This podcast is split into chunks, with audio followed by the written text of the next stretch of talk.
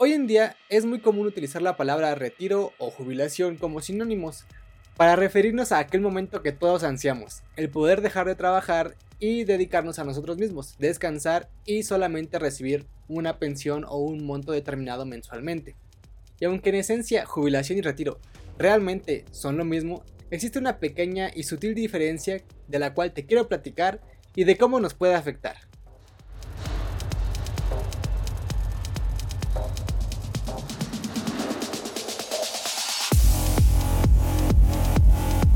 Existe un grupo de personas para las cuales simplemente la palabra retiro y jubilación es lo mismo, y las pueden utilizar para referirse simplemente al periodo en el cual vamos a dejar de trabajar y vamos a recibir un dinero mensualmente.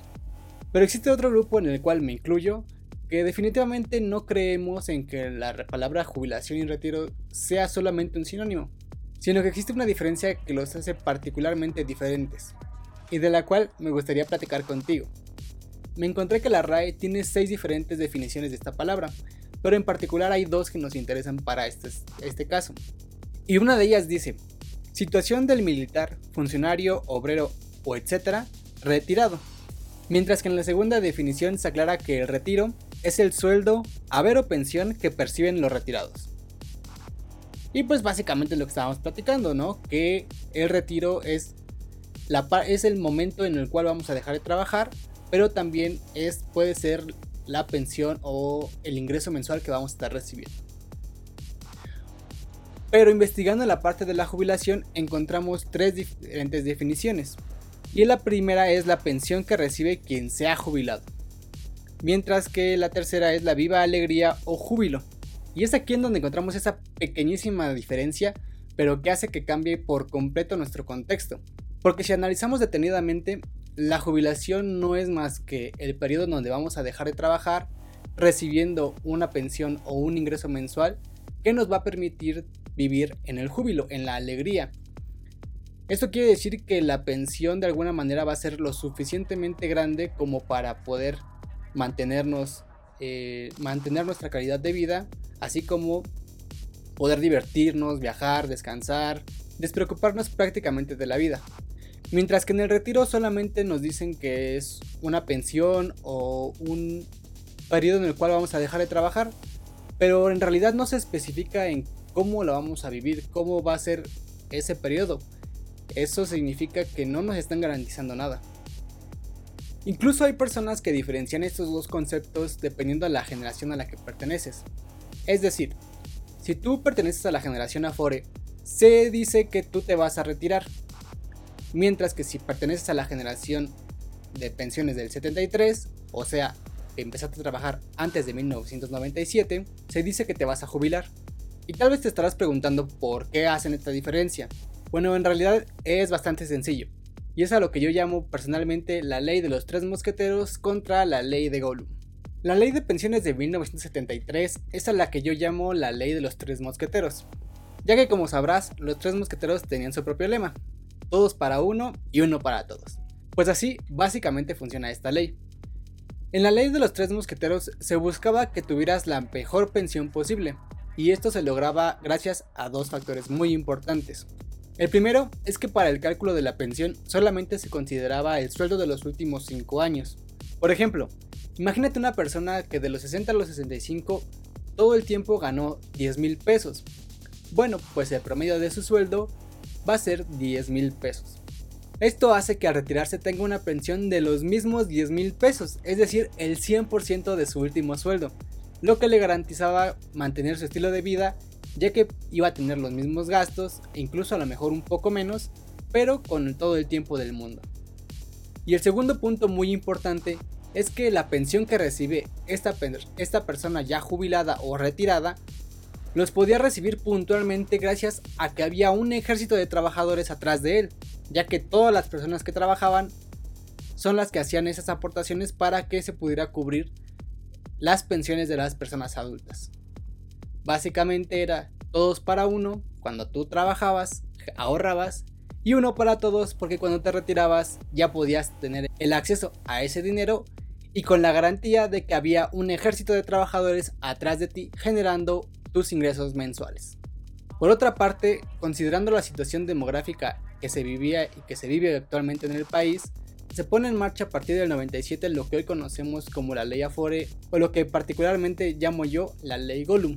En esta ley, cada persona es responsable de su propio ahorro, ya que cada uno de nosotros, en este caso, tendremos que buscar nuestro tesoro o nuestro precioso, como decía Gollum. A cada uno de nosotros nos tocará hacer nuestro propio ahorro, con ayuda del gobierno y de nuestro patrón o de la empresa en la que trabajemos. Este ahorro se estará yendo a una cuenta que tendrá tu nombre en alguna de las 10 afores que están hoy, hoy en día disponibles y se estará invirtiendo para generar rendimientos y que se mejore un poco la pensión que vas a recibir en el retiro. Pero este ahorro es tuyo, tú lo haces y es solamente para ti. Y hoy en día se espera que una persona que tenga un afore tenga una pensión aproximada del 30% de su último sueldo. Es decir, que si ganabas 10 mil pesos a los 65 años, te estarán entregando aproximadamente 3 mil pesos cada mes para todo tu retiro. Ahora, cuando llegues a la edad de retiro, existen dos formas en las cuales te pueden entregar tu dinero. La primera es una pensión o la segunda es en una sola exhibición. Y esto va a depender de si cuentas con el requisito de semanas cotizadas. Y aunque parece que la mejor opción es que nos entregaran todo el dinero en una sola exhibición, realmente no lo es tanto, ya que en este caso tú tendrías que administrar este dinero y en caso de que se acabe pues tendríamos que recurrir a alguna otra alternativa.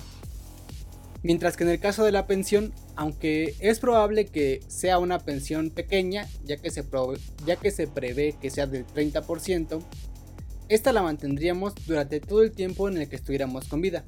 E incluso se podría dar el caso de que en algún momento el monto que hemos recibido sea mayor a lo que nosotros habíamos ahorrado. Y entonces esto significa que todos los que tenemos Afore no nos vamos a poder jubilar. Y la respuesta es no. Y para lograr este gran objetivo tendríamos que considerar dos grandes puntos. El primero sería tener una buena administración de nuestros ingresos o de nuestro dinero para conocer cuáles son nuestros gastos y nuestros ingresos. Y una vez teniendo este conocimiento poder asignar una parte de estos ingresos a mejorar este ahorro para nuestro retiro. Y como ya te había platicado en otro video, en general existen tres instrumentos importantes para hacer nuestro ahorro para el retiro. El primero es la misma Afore, ya que este ahorro lo puedes hacer deducible de impuestos y este instrumento se recomienda generalmente para personas que no quieran exponer mucho su dinero y que el ahorro mensual máximo que puedan hacer sea de mil pesos. Además, también existen fondos de inversión especializados en el retiro. En estos puedes invertir también desde 100 pesos y se recomienda para todas aquellas personas que tengan un poquito más de conocimiento sobre las inversiones, ya que aquí podemos ganar o perder. O puedes considerar hacer tu ahorro en un seguro para el retiro. Estos instrumentos, además de generarte rendimientos para tu retiro, te dan algunos otros beneficios, como contar con un seguro de vida para tus familiares, ayudar a tu familia con los gastos funerarios e incluso puedes considerar incluir un seguro de invalidez. Estos instrumentos se recomiendan para todas aquellas personas que puedan ahorrar al menos mil pesos al mes y que no quieran arriesgar su dinero. Como puedes ver, existe un instrumento especializado para cada tipo de persona, que le ayudará a llegar a esa etapa en la que ya no tenemos que trabajar y vivir por completo una jubilación. Y si quieres conocer un poquito más acerca del seguro del retiro y también vivir esa jubilación, mándame un mensaje a cualquiera de mis redes y con gusto me pondré en contacto contigo. Pues eso es todo amigos, espero que esta información te sea de mucha utilidad y recuerda que aquel que no ahorra está condenado a vivir en el retiro. Yo soy Alonso Campos y nos vemos una vez más cuando hablemos de dinero. バイ。